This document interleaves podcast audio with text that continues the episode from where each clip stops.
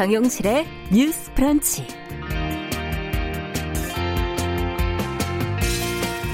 안녕하십니까 정용실입니다. 최근에 보도된 잔혹한 아동 학대 사건들이 사회에 큰 충격을 주고 있지요. 아이들만큼이나 어르신들도 학대를 많이 당한다고 합니다. 서울시가 어제 세계 노인 학대 예방의 날을 맞아서 노인 학대 현황을 공개를 했습니다. 아, 내용을 살펴보니 지난해 노인 학대 신고 건수가 1960건, 어, 처음 통계를 낸 2005년의 3배 수준으로 크게 늘었다고 하는데요. 또 노인학대 양상을 살펴보면 피해자는 주로 여성이고 아들과 배우자에게 학대를 받은 것으로 드러났습니다. 아, 그런데 학대를 받은 어르신들은 보통 자식에 대한 강한 처벌을 원하지 않는다고 밝혔는데요. 안 좋은 상황을 좀 멈추고 화목하게 지냈던 과거로 돌아가기를 바라는 마음에서였겠죠. 어, 옛날 얘기가 문득 생각이 나네요. 자식이 어머니를 버리려고 산으로 업고 갔는데 어머니는 그걸 알면서도 자식 집에 갈 자식이 집에 갈 때 길을 잃지 말라고 이 올라가는 내내 나뭇가지를 꺾어 놓았다 하는 설화 말입니다. 어, 자식을 잔인하게 학대하는 젊은 부모들이 또 있는가 하면 자식 때문에 몸과 마음에 멍이 들어도 또 단호하게 대하지 못하는 나이든 부모도 있습니다. 이런 사실을 알게 될수록 더욱 절실해지는 건요, 관계 안에서 골마가는 문제를 해결하는 안전망이 필요하다는 생각인데요. 사랑과 용서만으로 해결되지 않는 이 가정 내 학대 문제, 사회의 감시와 또 법의 보호를 강화하는 방향으로 하루빨리 좀 논의가 발전됐으면 좋겠습니다. 자, 6월 16일 화요일 정용실의 뉴스 브런치 시작합니다.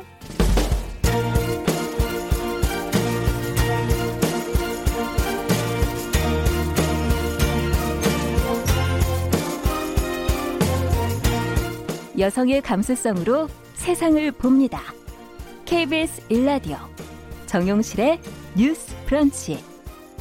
여러분의 의견을 기다립니다. 문자는 샵 9730으로 보내주세요. 짧은 문자 50원, 긴 문자 100원이 부과됩니다.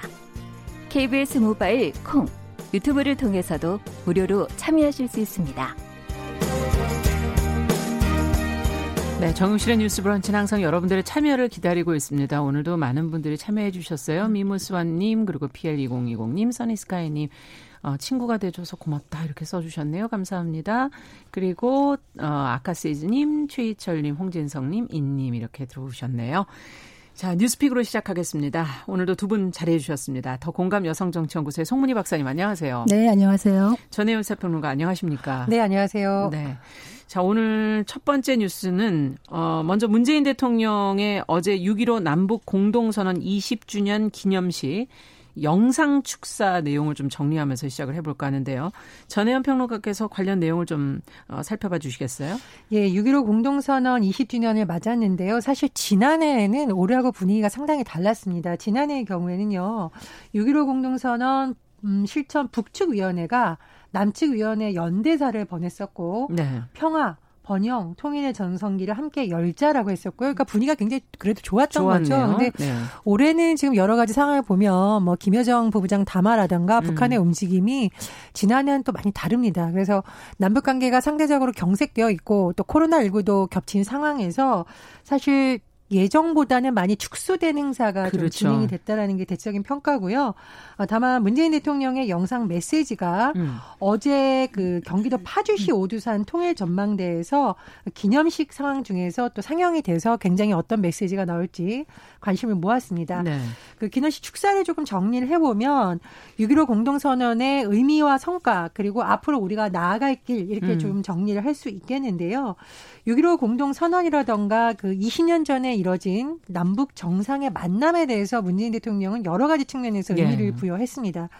어, 2만 4천의 이상 가족이 상봉하는 계기가 이끌어졌었고 그렇죠. 또 개성공단 얘기도 했었고요. 음. 또 6.15 어, 공동선언의 정신을 이어가고자 하는 여러 가지 노력들, 그리고 평창 동계올림픽을 평화올림픽으로 치른 것, 네. 또 사상 최초의 북미 정상회담, 이런 많은 성과가 있던 것을 대통령이 하나하나 짚었습니다. 음. 그러나 현재 상황에 대해서는 대통령도 굉장히 무거운 마음인 것을 그대로 나타냈는데요. 한반도가 아직은 남과 북의 의지만으로 마음껏 달려갈 수 있는 음. 상황이 아니다라고 진단했어요. 그러나 대통령은 더디더라도 국제사회의 동의를 얻으며 나아가야 되고 남과 북이 자주적으로 할 수 있는 사업도 분명히 있다. 음. 무엇보다 중요한 것은 남북 간의 신뢰라고 신뢰, 대화, 소통 이런 단어를 또 굉장히 강조했습니다. 네. 그리고 그 문재인 대통령이 김정은 위원장에 대해서도 직접 언급을 했었는데요. 한반도 정세를 획기적으로 전환하고자 했던 김정은 위원장의 노력을 나는 잘 알고 있다. 음. 기대만큼 북미 관계와 남북 관계의 진전이 이루어지지 않은 것에 대해 낯과 나심이 크다라고 했지만 그 문재인 대통령과 김정은 위원장이 8천만 겨울 앞에서 했던 한반도 평화 약속을 뒤로 돌릴 수는 없지 않냐. 네. 또 이렇게 강조했습니다. 그래서 우리 정부가 소통의 끈을 놓지 않을 것이고 4.27 판문점 선언과 9.19 평양 공동 선언을 위해서 노력하겠다라고 강조했습니다. 제가 지금 대화라는 단어 굉장히 강조했잖아요. 그러네요. 대통령은 네. 북한에게도 대화의 창을 닫지 말 것을 요청한다라고 강조를 했었고요. 그리고 앞으로도 같이 지혜를 모아서 함께 뛰어넘자 이렇게 또 강조했습니다. 네. 어떻게 들으셨습니까? 어, 6.15 20주년인데 북한은 사실은 육저도 끝내지 않고 음. 끝장 볼 때까지 보복하겠다 이런 얘기를 계속했고 예. 오늘 음, 최신 기사를 보니까 북한 인민군 총참모부에서 음. 어떤 말을 했느냐 남북이 합의한 지금 비무장지대 요새화 네. 다시 재요새화하겠다는 거예요. 다시 군사력을 넣겠다는 얘기. 그게 뭐냐면은 네. 이제 비무장지대라고 얘기한 거는 개성공단 음. 이쪽이나 금강산 일대를 얘기하는 건데 네. 사실 2003년 2010년 개성공단이 삽을 뜨기 전까지 그 개성공단 짓던 그 자리에는 북한 군대가 있었거든요. 그렇죠. 예. 근데 거기를 아마 다시 요새화하겠다 이런 얘기를 하고 있고 음. 대남비라 살포하겠다 이런 얘기를 하고 있는데 아마 앞으로 어 GP에 대한 어떤 뭐 철수를 한다든지 NLL에서 어떤 음. 침범을 한다든지 이런 식으로 자꾸 군사적 긴장을 높이는 행동을 할 수가 있단 말이에요. 네. 저는 문재인 대통령의 그 말을 들으면서 참 많이 안타까운 부분이 어떤 거였냐면 어, 북한이 대화의 창을 닫지 말자고 얘기를 하고 네. 연대와 네. 협력을 계속 얘기하고 있는데 사실은 이것도 손뼉이 마주쳐야 되는 것이거든요. 네. 근데 지금 북한이 남한과의 단절을 얘기하고 있고 이런 상황에서 어 남북한이 자주적으로 할 수 있는 게 과연 무엇인가? 뭐 일테면 뭐 방역 협력 같은 것 정도 할수 음. 있겠는데 이조차도 북한이 응답하지 않는다면 당장 힘들다. 그리고 북한이 얘기하고 있는 제재 완화도 음. 지금 미국이나 유엔에서의 대북 제재가 촘촘하게 이루어지고 있는 상황에서 남한이 주도적으로 제재를 완화하는 것도 매우 어려운 상황이기 때문에 사실은 운신의 폭이 넓지는 않다 이런 생각이 들고 네. 특히 한반도 문제는 특히 비핵화 문제는 남북 관계 플러스 국제 관계가 중첩적으로 음. 엮여 있습니다. 미일 중러 다 엮여 있기 때문에 굉장히 어려운 고차 방정식이기 때문에 음. 이 문제를 풀어 나가는 데는 정말 지난한 과정이 되지 않겠나 이런 생각이 듭니다. 네, 어떻게 보세요?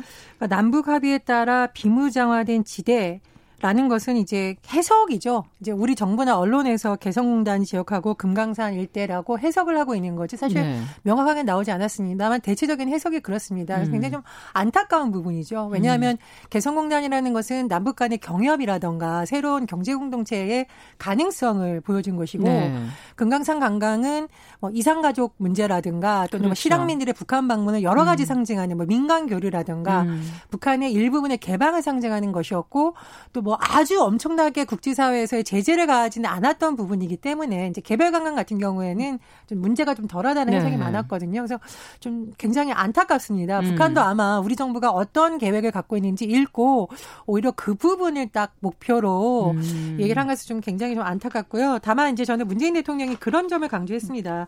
국제사회의 동의를 어디만 나아가야 한다. 이 말은 아무래도 북한에 대한 어떤 경제 제재라든가 네. 뭐 북미 관계 등을 암시한 것이지만 그러나 여전히 대통령이 그럼에도 남과 북이 자주적으로 할 수 있는 사업도 분명히 있다라고 한 이 부분에 저는 사실 많이 초점을 맞췄습니다. 음. 뭐 철도 연결이라든가 여러 가지 부분은 사실 우리나라의 경제가 새로운 활로를 찾기 위해서도 필요한 부분이거든요. 어떤 물류 시스템을 새로 구축한다던가 뭐 어떤 유럽으로 가는 관문, 새로운 관문을 만든다는 것이라던가 예. 또는 지금 남한만의 경제로 더 이상 내수 경제가 성장할 수 없다는 한계에서 음. 북한의 풍부한 자원이라던가 노동력을 결합해서 남북이 상생하는 방안 등에 대한 논의는 계속 돼야 되는 것이거든요. 그렇죠. 그래서 다만 이제 박사님도 말씀하셨듯이 북한이 계속 이렇게 도발과 또는 무력 침공을 음. 어, 시사하는 발언이 계속 나오는 한 쉽지는 않을 것 같습니다. 그래서 북한의 어떤 태도 변화가 있을지는 좀 지켜봐야 될 것 같고요. 또 다른 변수는 지금 트럼프 대통령이 이제 대선을 앞두고 그렇게 뭐 높은 인지도가 있지는 않습니다. 지금 현재로서는 음, 외신을 보면 민주당의 이제 대선 예비 후보들이나 이런 후보들이 굉장히 활발하게 움직이고 있는데 음. 또 이런 흐름이 일부분 영향을 미칠 수도 있다. 그렇게 그렇게 전망합니다. 그 네. 우리가 평화의 중요성은 사실 강조 아무리 강조해도 지나치지 않습니다. 음.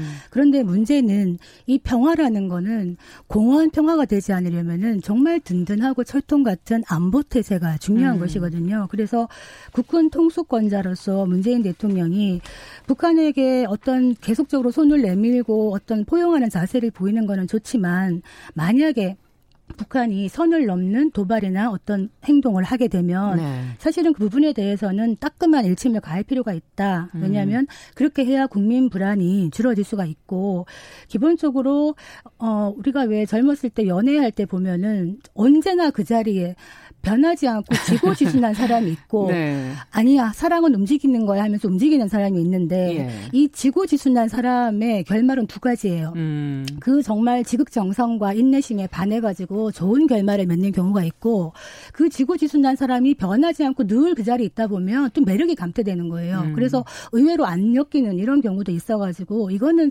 제가 왜 이 말씀을 드리냐면 나라 간 아니면 정부 간 관계도 똑같거든요. 국제 관계 네. 그래서 예. 어떤 측면에서는 아닐 때는 아니라고 단호하게 말할 음. 수 있는 것도 중요하다. 그것이 협상력을 높이는 길이다. 이런 생각이 들고 네.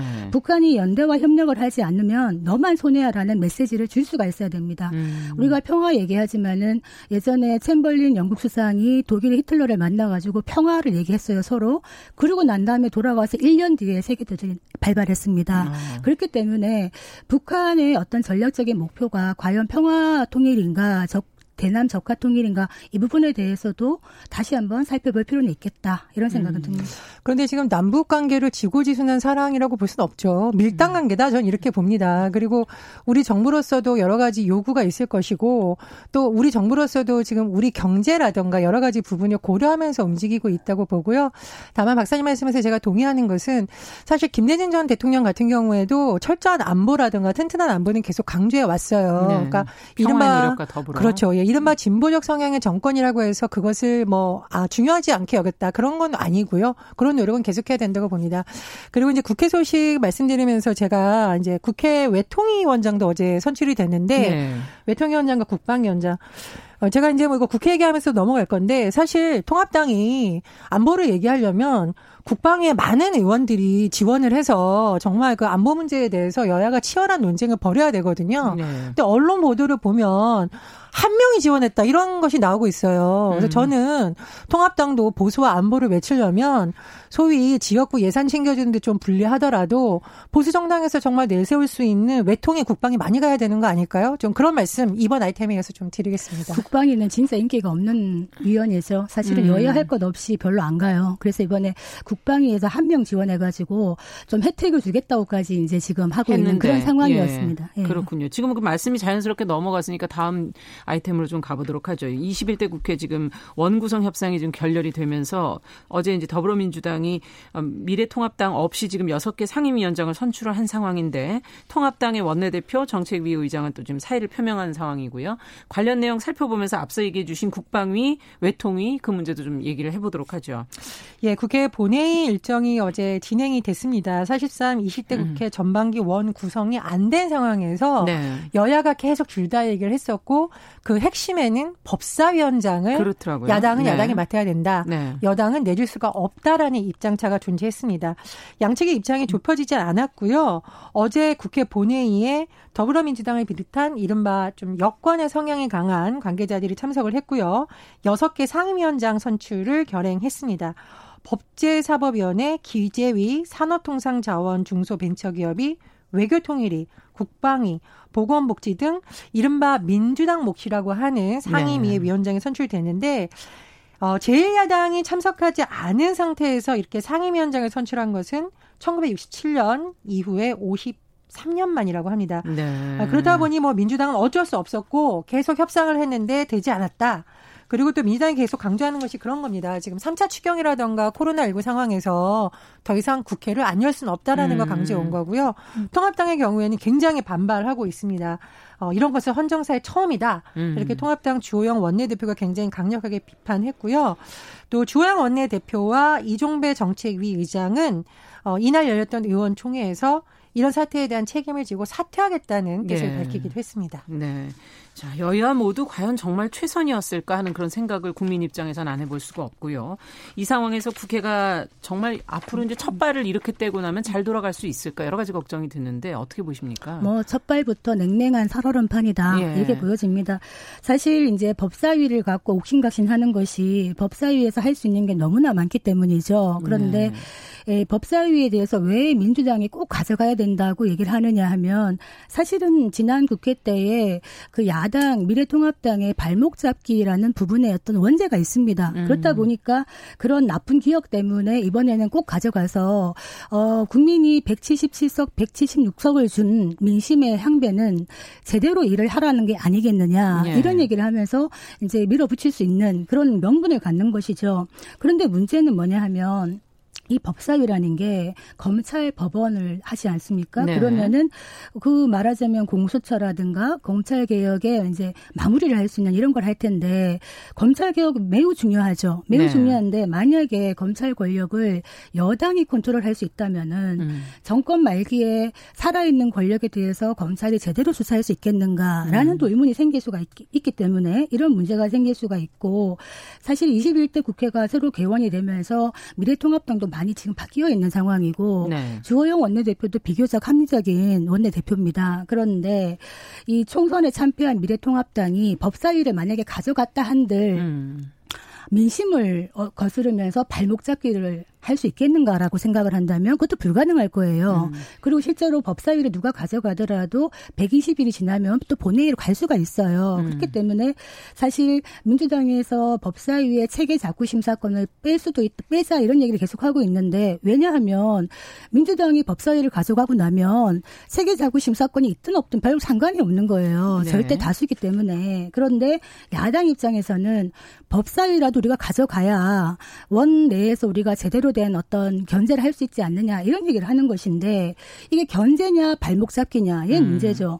문제는 뭐냐면 국민들이 어떻게 보느냐는 거죠. 네. 이게 거대 여당이 독주를 하는 거에 대해서 더 비판적으로 갈 것이냐, 네. 아니면은 야당이 보이콧 우리가 이제 원내에서 보이콧하겠다 이런 얘기를 하고 있기 때문에 그렇다면 18개 다 가져가. 우리는 아무것도 안 할 거야. 이런 음. 식으로 계속 한다면은 또 그걸 보는 국민들은 어떤 마음일까?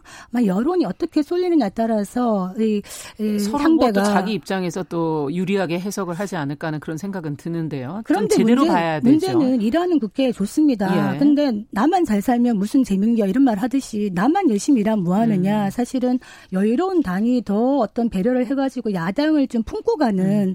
이런 거는 필요하지 않았나 이런 생각은 듭니다. 어떻게 보십니까? 근데 여야가 협상 과정에서 몇 대 몇으로 나누자라는 약간의 절충안은 나왔었죠. 근데 법사위를 뭐 조금 거칠게 표현하면 죽어도 안 된다라는 강경론이 통합당 안에 우세하다 보니 그 안이 안 받아들여진 것이고요.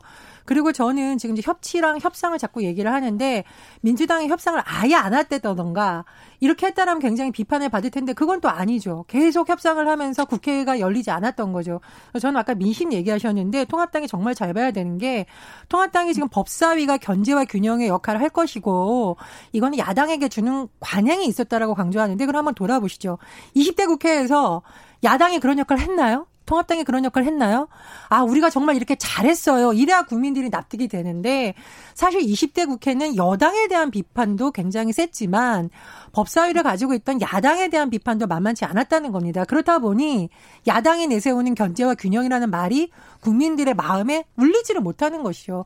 국민들 입장에서는 20대 국회 다 일 안 했다. 여당도 안 하고 야당도 안 하고 협상을 실종됐고 싸움만 했는데 뭐가 달라지리라는 기대감이 좀 낮은 상황이기 때문에 통합당에 내세우는 명분이 아무리 좋아도 설득력이 좀 떨어진다. 저는 이렇게 보고요. 두 번째로 제가 드리고 싶은 말씀이 통합당의 장재원 의원이 아, 차라리 그냥 법사위 내주고 산자위라던가 민생과 관련된 상임위를 우리가 맞자라고 주장을 했는데 네. 저는 이런 생각하는 의원들 통합당 에도 있을 수 있다고 생각합니다. 음. 왜냐하면 실제로 장재원 의원이 20대 국회 때 법사위에서 활동을 했어요. 네. 굉장히 전투력이 강한 의원으로 꼽혔습니다. 그런데 해보니까 크게 뭐 실익도 없고 국민들한테 감동도 주지 못하고 잘못하면 법사위가 여야가 싸움터만 될 수 있다라는 판단을 한 게 아닌가 싶어요. 그래서 통합당이 지금 코로나19를 극복하는 어떤 경제 정책을 갖고 경쟁하려는 안을 김종인 비대위가 내었는데 차라리 저는 그런 쪽으로 통합당이 집중을 하는 게 오히려 국민들한테 더 호응을 얻을 거라고 생각합니다. 그리고 제가 한 가지만 더 말씀드리면 국방위에 정말 통합당 의원들이 많이 지원하지 않았다는 건 정말 통합당이 돌아봐야 될 부분입니다. 안보 문제, 지금 대북 문제 이런 거 굉장히 중요한데 누구보다도 열심히 참여해야 될 통합당 의원들이 음. 지역구에 인기 있는 상임이 서로 가려고 한다라는 뉴스가 나오는 거는 좀 반성해야 될 부분이 네. 아닐까 그렇게 봅니다. 아, 지금 일단은 여섯 개의 상임위원장을 먼저 음. 뽑았잖아요. 근데 남겨놓은 게 있죠. 어떻게 보면 알짜라고 할 수 있는 국토위, 정무위 이런 것들 남겨놨어요. 네. 그럼 19일날 본회의 때까지 이걸 남겨놓은 것은 야당을 끌어들이려는 협상의 측면이 있거든요. 네. 그래서 야당이 자존심 상해 싫어 싫어만 할 것이 아니라 사실은 지금 시점에서는 야당이 할 수 있는 게 별로 없습니다. 네. 이 수적인 열세를 받아들이고 조금 적, 적극적인 열린 음. 협상을 하는 건 어떻겠느냐. 실제로 다른 상임위원회도 할 수 있는 것들이 진짜 많거든요. 예. 당장 추경 같은 것도 야당이 조목조목 볼 수가 음. 있습니다. 그렇기 때문에 들어가는 게 어떻겠는가 이런 생각이 듭니다. 네. 자, 정용실의 뉴스 브런치 더 공감 여성정치연구소 송문희 박사 네. 전혜연 시사평론가와 함께 진행하고 있습니다. 자, 끝으로 지금 코로나19 확진자 수가 계속 늘고 있어서 걱정이 특히 서울과 수도권 커지고 있는데 이 중에 지금 서울시가 룸사롱 등의 유흥시설에 대한 집합 금지 명령을 해제했다는 그런 보도가 나와서요. 관련 내용 송 박사님께서 좀 정리해 주시겠어요? 네, 뭐 저는 이 좀 이해가 안 되는 발표입니다만 네. 일단 설명을 드리자면 서울시가 15일 오후 6시 어제를 기해 가지고 예. 룸살롱 등 유흥시설에 대한 집합 금지 명령을 해제하고 네. 어, 강화된 방역 수칙을 적용한 집합 제한 명령으로 바꾼 거예요. 집합 제한 명령으로. 예. 그게 뭐냐면은 이제 그 이태원에 감염이 있고 난 다음 지난달 9일부터 현재까지 사실은 집합 금지를 하는 행정 명령에 따라서 이런 뭐 클럽이나 이런 게 이제 금지가 못했죠. 금지가 되었는데 네. 설명이 뭐냐 하면 이번에 이제 집합 금지가 아니라 집합 제한으로 가는 거는 네. 활동도와 밀접도 측면에서 상대적으로 전파력이 낮은 룸사롱 등 일반 유흥시설에 한정해서 적용한다는 거예요. 음. 그런데 뭐 콜라텍이라든가 클럽, 감성주점 등 춤을 추는 무도 유흥시설은 집합 금지 명령을 그대로 유지하는데 네. 여기도 봐서 이제 집합 제한으로 갈 수도 있다. 이런 얘기를 하는데 예. 어, 떤 식으로 하냐면은 뭐 면적당 이용 인원을 제한하고 테이블당 간격을 1미터로 한다든가 예. 뭐 주말 등에는 예약제로 한다든가 이렇게 하면은 괜찮다 이렇게 지금 서울시는 얘기하고 있습니다. 근데 아직까지 이번 주까지도 그렇고 조금 더 지켜봐야 된다. 뭐 지, 금 2차 유행이 뭐 한달 뒤에 올 수도 있다. 여러 가지 지금 얘기들이 나오고 있기 때문에 어, 이해하기가 조금 어렵다 하는 그런 반응들이 많은 것 같은데 두 분은 어떻게 보십니까? 아마 이제 유흥업소를 운영하시는 분들도 생계가 어렵다 아마 이런 음. 민원이 많이 들어가지 않았을까 서울시에서 고민을 한 것으로 지금 전해지고 있는데요. 저도 조금은 이 부분에 우려스러운 음. 부분이 많습니다. 네. 지금 2차 팬데믹에 대한 가능성을 계속 전문가들이 경고하고 있고 예. 지방보다 지금은 오히려 수도권에서 그렇죠. 선발적인 감염 위험이 높다라는 지적이 계속 나오고 있거든요. 음. 그래서 서울시에서 이 부분에 대해서 정말 면밀한 대책이 필요하다고 보고요. 또 업소들 입장에서 일부 업소가 반발할 수 있겠죠. 음. 사실 그건 좀 서울시 차원에서 설득도 필요하다고 봅니다. 그래서 그렇죠. 어, 서울시의 이번 대책에 대해서는 좀 저도 아쉽다 어, 그, 이런 생각입니다. 제가 이런 말씀 드려도 되는지 모르겠는데요. 저 룸사롱 가본 적 있거든요. 음. 그런데 룸사롱이라는 데가 조용히 앉아갖고 술만 먹는 데가 아니에요. 사람들이 말도 많이 하고 큰 소리로 떠들게 되고 음. 밀접합니다. 다닥다닥 음. 붙어 앉아 있고 또 기분 좋으면 춤도 출 수가 있는 거예요. 그렇기 때문에 제가 말하는 거는 룸사롱이나 이런 것과 콜라텍이나 감성 주정과의 차이가 크지 않다는 겁니다. 음. 지금 깜깜이 뭐 전파자가 많아지고 있다 이런 얘기를 하고 있고 무증상 전파도 많다고 하는데 서울시에서는 지금 최근에 유흥시설 관련 확진이 없다 이렇게 얘기를 하는데 네. 무증상 무사인 경우에는 그 검사를 하지 않을 수도 있거든요. 검사에 잡히지 않는 인력도 어디선가 어떻게 예. 전염이 될지 알지 못하는 이 상황에 이 시국에 아이들도 2주마다 온라인과 학교를 왔다 갔다 하는 이런 음. 어려운 시기에 지금 꼭 이렇게 해야 되는가에 대해서 저는 좀 의문입니다. 네. 근본적으로 좀 한번 좀 검토가 좀 필요한 내용이 아닐까 싶네요. 자, 뉴스픽 오늘은 여기까지 듣겠습니다. 더 공감 여성정치연구소 송문희 박사 그리고 전혜연 시사평론가 두 분 수고하셨습니다. 감사합니다. 감사합니다. 자, 정용실의 뉴스 브런치 듣고 계신 지금 시각 10시 29분 30분 향해 가고 있고요. 라디오 정보센터 뉴스 듣고 오겠습니다. 중앙방역대책본부는 어제 코로나19 국내 신규 확진자가 34명 늘어 누적 확진자가 12,155명으로 집계됐다고 밝혔습니다. 전 세계 코로나19 누적 확진자가 800만 명을 넘었다고 AFP 로이터 통신이 보도했습니다. 홍남기 부총리 겸 기획재정부 장관은 최근 일각에서 과도한 시중 유동성에 부동산 시장 유입을 경계하는 지적이 있다며 금융 자산 시장 상황을 면밀히 모니터링하라고 지시했습니다. 대출 규제를 강화하고 규제 지역을 확대하는 등의 부동산 대책이 이번 주 발표됩니다. 세입자의 주거 안정을 위해 재개발 아파트를 지을 때 임대주택을 의무적으로 짓도록 한 임대주택 건설 비율이 기존 15%에서 20%로 상한선이 높아집니다. 지금까지 라디오 정보센터 조진주였습니다.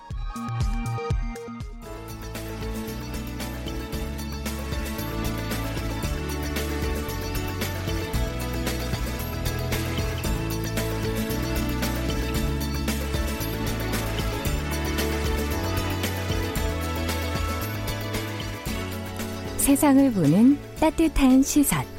KBS 일라디오 정용실의 뉴스 브런치. 매일 아침 10시 5분 여러분과 함께합니다.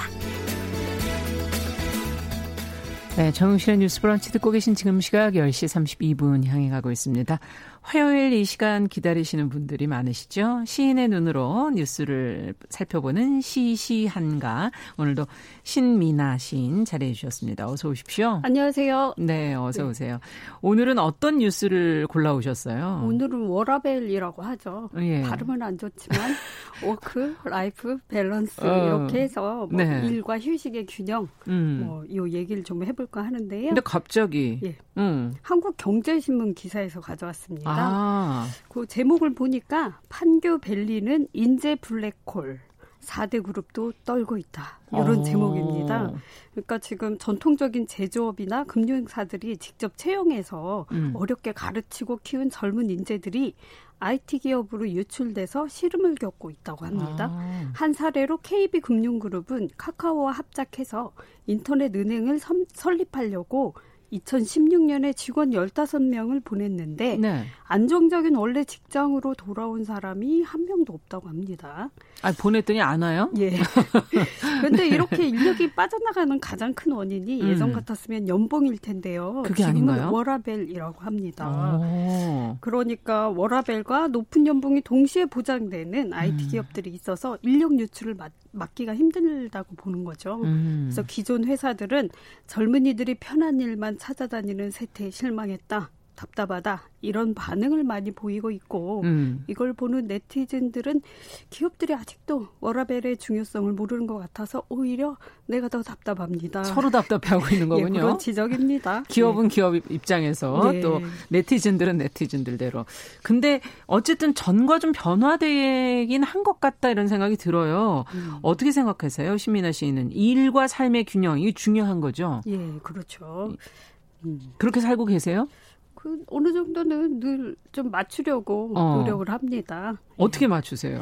음. 그 어, 그러니까 꼭 원고를 쓰면 어, 운동이나 휴식은 꼭 취하려고 합니다. 아, 한 시간 정도. 시간을 이렇게 예. 일을 하셨으면 또 쉬고. 예, 규칙적으로. 음, 예. 사실 예전에 뭐 선거구호로 저녁이 있는 삶, 이런 예. 얘기했을 때 반응이 꽤 좋았거든요. 맞아요. 확실히 사람들이 이제 이런 부분, 워라벨에 관심이 많은 것 같고, 어, 그 전 세대들은 사실은 뭐 고도 성장의 시대를 음. 살아왔기 때문에 또 그렇게 살아온 건 뭐 어쩔 수 없는 게 아닐까 이런 생각도 들기도 네. 하고. 그러니까 음. 요새는 좀 모색의 방향이 달라졌다고 보면 될 것 같아요. 예. 사실 한국의 현대서 참 역동적이었잖아요. 음. 전쟁과 가난 그리고 남북 분단부터 해서 급속한 경제 성장까지. 음. 그러니까 앞만 보고 달리는 어떤 과열된 엔진 같다는 생각을 했습니다. 아. 그때도 함께 허리띠를 졸라매서 그렇죠. 같이 잘 살아보자는 공동체 의식이랄까 음. 그런 정서도 있었던 것 같아요. 근데 네. 지금 시대가 좀 바뀌었죠. 농업이나 이런 제조업, 음. 이 노동 시간의 어떤 경쟁력의 절대적인 요소였지만 지금은 AI 뭐 그러니까 음. 인공지능 이 이끄는 4차 산업혁명 시대라고 하잖아요. 예. 좀 환경이 바뀐 요소도 있는 것 같고요. 그러네요. 그리고 저만 해도 외환 위기를 경험한 세대라서 부모님 세대가 휘청하는 모습을 겪었죠, 직접. 봤죠. 예. 그러니까 회사에 온몸 바쳐서 희생을 해도 음. 어떻게 보면 세상이 그렇게 보상을 제대로 해주지 못한다는 것을 경험한 세대이기도 합니다. 아. 그렇기 때문에 예전처럼 직장에 뼈를 묻을 수 없는 요즘 젊은 세대 입장도 어느 정도는 공감이 가고요. 음. 그리고 지금 한편으로는 지금 엔진이 과열되면 한번 착착하게 냉각을 시켜줘야 될 때가 있잖아요. 그렇죠.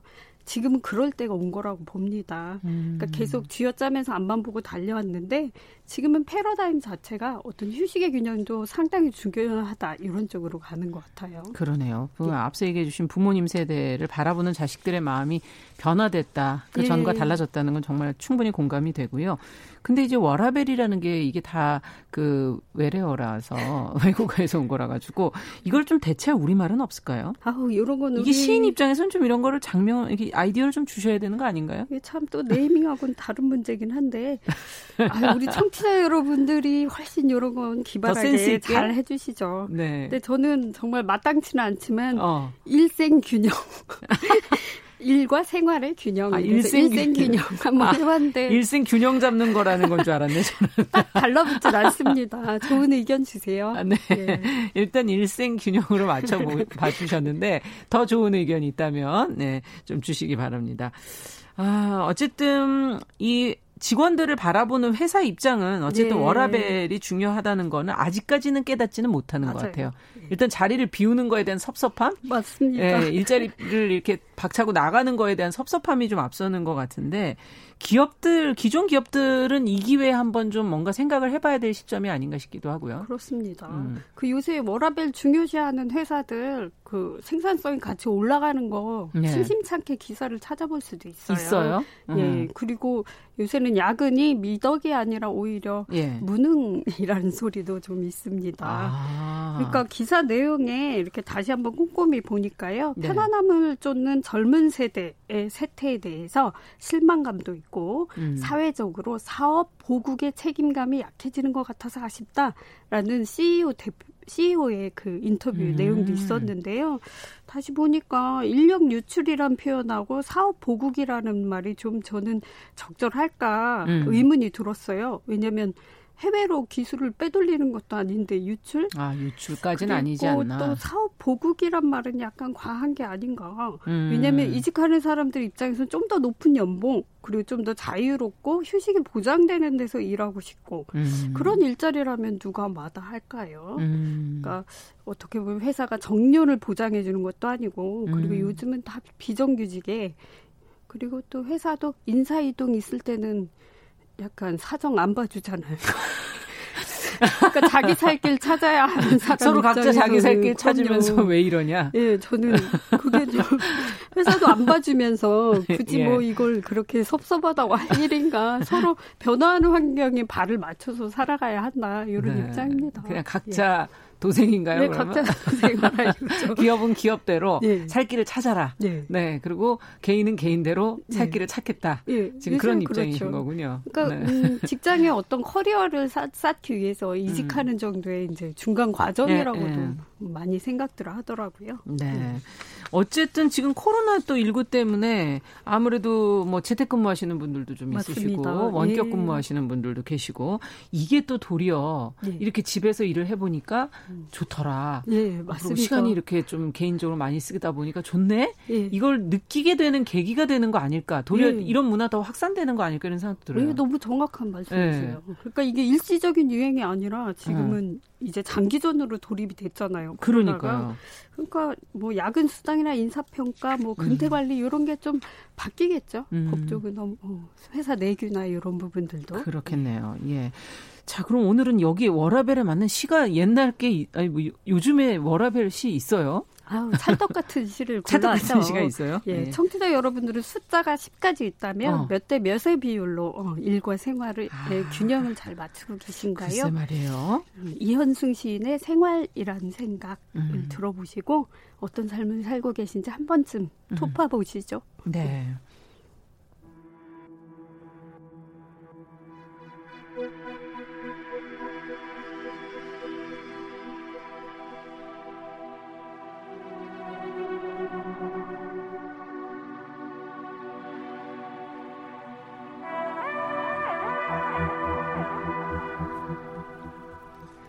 생활이라는 생각, 이현승.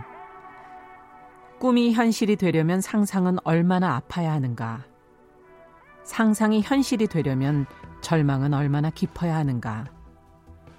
참으로 이기지 못할 짓은 생활이라는 생각이다. 그럭저럭 사라지고 그럭저럭 살아가면서 우리는 도피 중이고 유배 중이고 망명 중이다. 그럼에도 불구하고 더 뭘 해야 한다면 이런 질문. 한날 한시에 한 친구가 결혼을 하고 다른 친구의 혈육이 돌아가셨다면 나는 슬픔의 손을 먼저 잡고 나중 사과의 말로 축하를 전하는 입이 될 것이다. 회복실의 야, 얇은 잠 사이로 들치는 통증처럼 그렇게 잠깐 현실이 보이고 거기서 기도까지 가려면 또 얼마나 깊이 절망해야 하는가.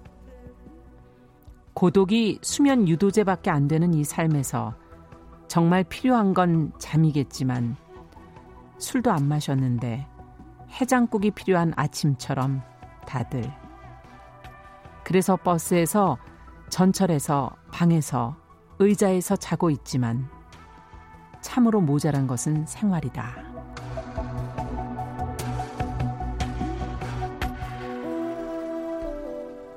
네. 이현승 시인의 생활이라는 생각. 우리가 삶을 제대로 안 살고 있나요? 그런 그런 생각이 드는데요, 갑자기. 아, 근데 저는 좀 이걸 가뿐하게 읽었는데 음. 악이 묵직하게 나와서 시가 또 다르게 읽히기도 하는 것 같네요. 그렇죠. 또 네. 읽는 사람에 따라 또 다르게 네. 느껴지기도 하고. 어떻게 읽으신 거예요?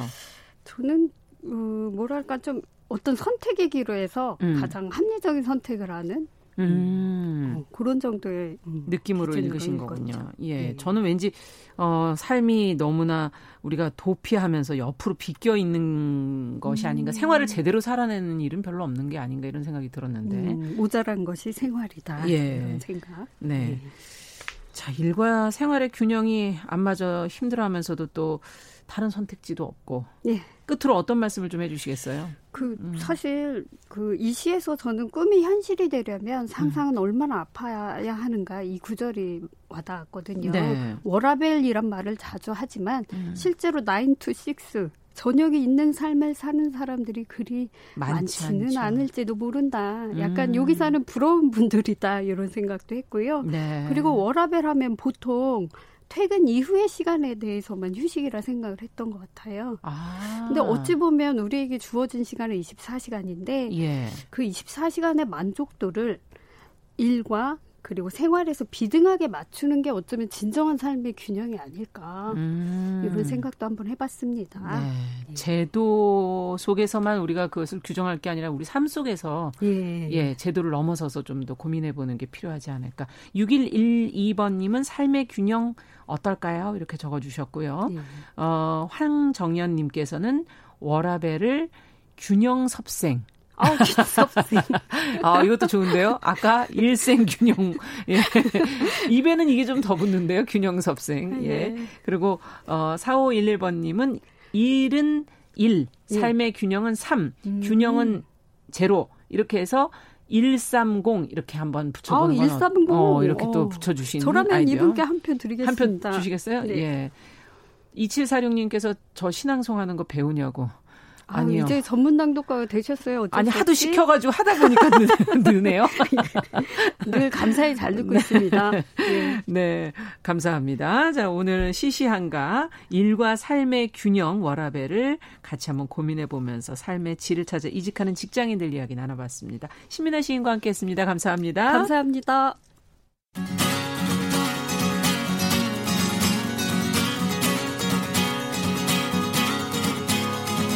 함께 가면 길이 됩니다. 여러분과 함께하는 정용실의 뉴스 프런치. 월요일부터 금요일까지 방송됩니다.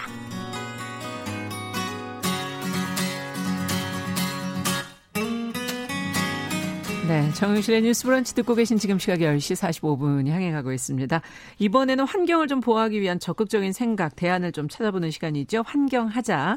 아, 그린피스의 김지석 전문위원 자리해 주셨습니다. 어서 오십시오. 네, 안녕하세요. 네. 한 가지 이제 매번 강조하고 싶은 어. 거는 어, 생존하자. 생존하자. 예, 환경하자를 그러니까, 떠나서. 예, 환경이 옛날에 이제 뭐 약간 좀 로맨틱한 시각으로 한뭐 보호해주고 음. 이런 게 있는데, 예, 뭐 지금 폭염에 만약에 밖에서 일하고 계신 분들은 아시겠지만, 예. 6월 초부터 폭염이 오고, 아, 너무 더워요. 예, 강릉에도 어. 이제 열대야가 오고 뭐 그런 상황이라서, 근데 예. 이게 이제 정말 한 10년 후쯤에는 아, 2020년에는 그래도 괜찮았는데 지금은 말도 못해 나오거든요. 그렇죠. 아니, 그건 제가 장담할 수 있습니다. 아, 상황이 그렇습니다. 지금. 그러니까 네. 환경하자는 결국은 생존하자의 의미다. 예, 예전에는 뭐 자연은 사람보, 사람은 자연보 이런 식으로 제가 구호를 그게 기억이 나거든요. 예. 예. 그러니까 그때 인식이 어떻게 보면 정확한 거예요. 음. 근데 지금은 이제 음, 마음의 무거움을 살짝 덜기 위한 뭐 환경 내지는 귀찮지만 이 정도는 아, 해야겠다 이런 그런 게, 좀, 게 아니에요. 예, 그런 게 아니라는 걸 제가 좀 어, 매번 좀 강조해드리고 네. 싶습니다. 예. 정말 지금 폭염 얘기하셨는데 이것도 그러면 온난화하고 연관성이 있다고 아, 보시는 네, 거예요? 물론 아니 제가 보는 게 아니라 예. 그건 그냥 당연히 그런 당연한 겁니다. 거예요. 예, 예. 음. 뭐 기상청에도 문의해 보시면 확인 가능하고요. 대도시가 더 덥죠. 그거는 이제 그 도시 같은 경우는 이제 예. 아스팔트가 깔리고 음. 건물이 이제 열을 흡수했다가 계속 방출하면서 음. 어, 또뭐 에어컨도 돌아가고 맞아요. 예, 그런 게 있긴 한데 어 그런 거 그러니까 지금 왜 작년도 기억하실까 모르겠는데 폭염이 되게 심했던 데가 시골 지역이었거든요. 작년에요? 네, 네. 그리고 어. 뭐 전라도 이런 데. 아, 맞아요, 맞아요. 네, 그러니까 이게 그 열섬 현상이라는 거는 그거대로 있지만 아. 그래서 대도시가 약간 더 뜨겁지만 어, 그것 때문에만 이렇게 더워지는 거는 아닙니다. 전체적으로 더워지는데. 그렇죠. 네, 예, 대, 예. 대 도시는 어쩔 수 없이 또 밀집도도 높고. 그러니까 거기 음. 플러스 알파가 효과가 있는, 있는, 거죠. 거다. 네. 네, 그렇군요. 음. 아, 근데 뭐 에어컨을 또 사용하면서도 항상 마음이 좀 찜찜한 거예요. 네. 여기서 또 이 열기가 나가니까 에어컨에서 아, 참아야 되나? 어, 어떻게 해야 되나 고민하게 돼요. 아, 네. 그 제가 그걸 좀 어, 해결을 해드리려고 나왔습니다. 음.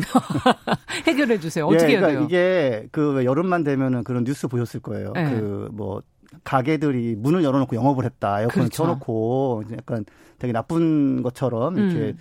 단속을 다니고 그러죠. 그랬죠. 예, 그리고 어 공무원 분들이 또 고생이 많으신 게그 규정이 있어가지고 음. 몇도 이상 뭐 저기 켜면 그렇죠. 안 되게 돼 그렇죠. 있어요. 권장 온도가 있죠. 네, 그 되게 네. 되게 높았었어요. 지금 내렸나 모르겠는데. 예, 지금 공공기관들이나 이런 데는 꽤 높죠. 네, 그렇죠. 네. 예, 그래서 중요한 일 막 경무에 시달리시는데 뭐 더워서 제가 예전에 본 기사에서는 이제 더위를 피해서 카페로 가서 일하고 계시고 음. 되게 비효율적이거든요. 음. 그래서 어, 근데 이게 그 환경 운동을 하더라도 음. 편안해지고 싶은 인간의 욕구와 그리고 큰일이에요. 학교 갔다 돌아온 네. 자식이 이제 더워하면 시원하게 해주고 싶은 욕구. 네. 뭐 부모님이 더워 힘들어하시면 그, 그게 이제 너무 당연한 거잖아요. 그러니까요. 근데 자꾸 이제 그 예전에 아무런 대안이 없을 때는 음. 에어컨을 좀 켜지 말아라. 음. 예, 특히나 또 더울 때 키지 말라고 이렇게 캠페인합니다. 그때는 또 전기가 멈추기도 해가지고 용량이 너무 초과돼서. 아 그렇죠. 예, 예. 예. 그 예전에 이제 그 좀 예상치 못하게 전기를 많이 쓸 때 그 전력망이 못 견뎌서. 네. 어, 하여튼 그 자꾸 이제 에어컨을 쓰지 맙시다. 절제하는 게 저희가 습관이 돼 있어요. 예. 아니 그건 뭐 좋은 습관이긴 한데 음, 음. 어 이게 이제 온난화 때문에 더워지다 보니까 네. 사람의 이제 적응력은 한계가 있는데 음.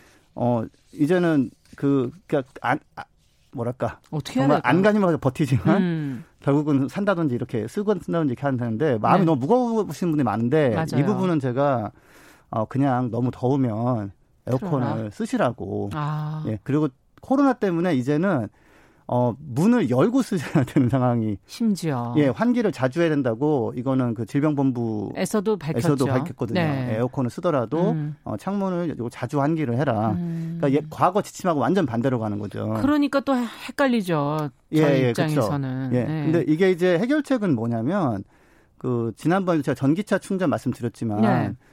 그러니까 에너지 원을 바꿔 주면 돼요.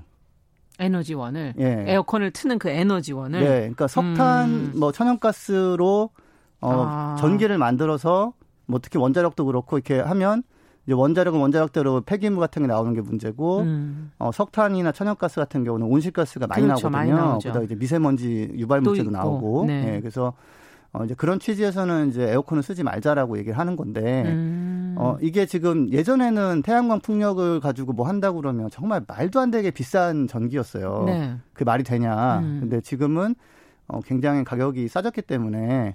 개인적으로 집에다가 이렇게 또 다시는 태양광 네, 그렇죠. 그 패널을 그 설치하시는 서울시나 이런 데서도 아파트에 이제 베란다 태양광이라고 예. 한장 설치를 하는 경우가 꽤 있고 예. 그것도 약간 이제 단지마다 분위기가 있는지 어떤 단지는 뭐 정말 맞아요, 빠진 집이 없고 예. 어떤 단지는 주민들이 반대해가지고 못하기도 하고 못하기도 했어요. 어. 예전에 어떤 있었냐면 산업부 장관님이 이걸 하나 하시, 하시려고 했는데 주민 반대를 못하였습니다. 어. 그래서 약간 화제가 된 적이 있었는데 그 전기를 쓰는 게 문제니까 그 전기를 어떤 내가 걸로 쓰느냐. 네 베란다에 설치해가지고 어 특히 또 이제 낮 시간에 햇빛이 날 때 전기가 음. 많이 나온단 말이에요. 태양광은. 네. 지금 여름이 너무 덥고 해가 예. 너무 뜨겁잖아요. 그렇죠. 예. 근데 이제 더울 때 에어컨 써서 전기를 많이 쓰는 게 조금 문제라 문제가 된다고 얘기가 나오는 음. 거니까 어 많이 쓸 때는 작년 같은 경우 어 전체 전기의 30%가 냉방으로 들어가기도 했어요. 아. 예. 가장 더운 시기에 이제 가장 맞아요. 전기를 많이 쓸 때. 예. 근데 그때 이제 태양광이 설치가 충분히 돼 있다면 음. 어그 에어컨에 쓰는 전기 정도는 뭐 충분히 커버하고 남거든요. 아, 예. 그래요? 네. 어, 그게 그러면 결국은 과학 기술의 문제로 해결할 수 있다? 그렇죠. 이미 어. 사실은 개발이 끝난 기술인데 공급을 하면 되는데 우리나라에서는 그 유독 특히 어떻게 보면 환경 쪽에 계신 분들이 음. 어차피 저것 나중에 폐기물이 된다든지 어, 그리고 기술에 너무 의존해서 편리를 추구하면 안 된다든지 음. 이런 말씀을 하세요. 근데, 어, 그게 저도 정말 자식을 키워보고 저기 작년에도 저희 저 어머니 어, 에어컨 바꿔드렸거든요. 힘들어 하시거든요. 그 잘못하면 사망하십니다. 그렇죠. 예, 폭염에 그, 다음에 그런 원래 보도가 늘 나오죠. 네, 음. 그렇죠. 예, 그 다음에 폭염 쉼터 같은 걸 만들어 놨었어요, 정부가. 음, 음. 근데 그거 운영하기가 어려워진 게 이제는 사람이 모이면 안 되거든요. 네. 예, 그래서 개별적으로 냉방은 좀, 어, 어쩔 수 없다라는 거를 좀 받아들이고, 그. 예, 그 타겟을 그 개인의 약간 좀 죄책감과 불편함 네. 뭐 이런 거로 할 게 아니라 근본적으로 근본적으로 제도적으로. 한전이 예, 네. 제도, 적으로 좀 써도 괜찮은 전기를 음. 어, 이미 기술도 나와 있으니 음. 어, 좀 많이 공급해서 예. 예, 하면 좋은데 근데 에어컨이 네. 전기를 너무 많이 먹잖아요. 그러니까 다른 게 다 이렇게 막 떨어질 정도로 양을 집에서 하나 에어컨을 키면 가끔 가끔 집에 그 뭐 거북이 집이라고 이렇게 다 내려가 버리는 경우가 있잖아요. 아, 예. 그거는 이제 뭐 저 같은 경우는 에어컨을 좀 아주 큰 건 안 쓰거든요. 음. 예, 그냥 하나 정도 가지고 거실만 돌리고 네. 거실에 다 모여서 각자 하고 싶은 거 하는 음. 식으로 이제 여름을 나는데 음, 그 사실 두꺼비 집이 내려가는 거는 그런 전기 용량을 좀 낮게 설치해 놔서 그런 거지. 아 그런가요? 예, 저희 집은 꼭 혹시 그런 경우 개인적으로 겪으신 적이 있으신가요? 예, 그럼요. 아 그래요? 예. 아 그거는 전기 기술자를 부르셔서 아, 전기 제 개인적으로 해결해야 되는 문제가요? 한번 해결하시면 좋을 것 같습니다. 예, 왜냐하면 네. 그다음에 요새 음. 그 에어컨을 작년에 제가 하나 갈아드렸는데 저 어머니 거를 네. 그 인버터 에어컨이라고 해서 그건 뭐예요? 저 예전에는 그냥 모터를 돌리라 그러면 100% 돌리거나 네. 아니면은 멈추거나 이런 식으로 자, 그렇죠. 가동이 됐어요. 네. 근데 이제는 어 이제 충분히 차가워졌으니까 이제는 살살 돌려도 되겠네. 아 스스로 판단해요? 예, 그 판단을 해가지고 어 그렇게 되는 에어컨이 나온 지가 얼마 안 됐어요. 인버터 음, 에어컨이라고. 인버터 에어컨. 네네. 네. 그래서 어, 전기 사용, 그러니까 그런 기계를 개선해서 일단 에어컨으로 음. 인한 전기 사용을 확 줄일 수가 있고 네. 거기다가 전기를 음. 한전이 여기 한전 들으시는 분들 좀 태양광 풍력 음. 같은 거 많이 공급하셔가지고 예. 어 이걸 좀 낮춰주셔야 되는 어, 상황입니다 지금. 그렇군요. 예, 요즘에는 힘들게만 에어컨 하면. 기능에 또 난방 기능, 겨울에는 난방 기능 같이 되는 그런 것들이 있더라고요. 네, 이게 또 지금 아이러니인데 예. 또 예전에 환경 그 운동 쪽에서는 어 전기를 가지고 석탄으로 열을 만들어서 뭐 그 터빈을 돌려가지고 네. 그걸로 보낸 전기를 가지고 또 열을 만들면 이거는 완전 낭비다. 에너지 아. 효율 거의 뭐 빵점이다라고 했었는데 어 지금 그래서 우리가 왜 혹시 그 보셨나 모르겠어요. 가스 보일러를 이제 막 친환경이라고. 예, 예. 근데 그게 해외에서는 가스 보일러도 아무리 잘 만들어도 안 된다. 거기서 온실가스 나온다. 거기서도 온실가스 나온다. 예, 예. 그래가지고 어 찾, 방법을 찾다 보니까 그 히트 펌프라고 에어컨을 그 반대로 사용하면 네. 바깥에 는 열기를 가지고 들어올 수가 있어요. 아, 실내로. 예. 그 그때 에너지 효율이 어이없게도 한 300% 400% 되거든요. 오. 네. 그래서 그, 그 에어컨에 그 기능이 있는 것들도 있어요, 우리나라에는. 예. 그래서 그런 장비를 가지고 어, 깨끗한 전기를 보내서 음. 냉난방을 해결하는 것이 가장. 사실은 가장 어, 대중적으로 호응도 얻을 수 있고 그러네요. 현실적으로 가능하고 마음도 편하고 몸도 편한 방법이다. 네. 라는 걸좀 소개해 드립니다. 네. 오늘 아주 실제적인 얘기를 해 주셨어요. 환경하자, 어, 더운 날씨 에어컨 사용에 너무 죄책감을 갖지 마시고 어떻게 사용해야 될지, 예, 그리고 근본적으로 하시고요. 예. 제도가 네. 어떻게 변해야 될지 네. 짚어 주셨습니다. 그린피스의 김지석 전문위원과 함께 했습니다. 오늘 말씀 잘 들었습니다. 네, 감사합니다. 정용실의 뉴스 브런치 6월 16일 화요일 순서는 이제 마치도록 하겠습니다. 내일 10시 5분에 찾아뵙겠습니다. 감사합니다.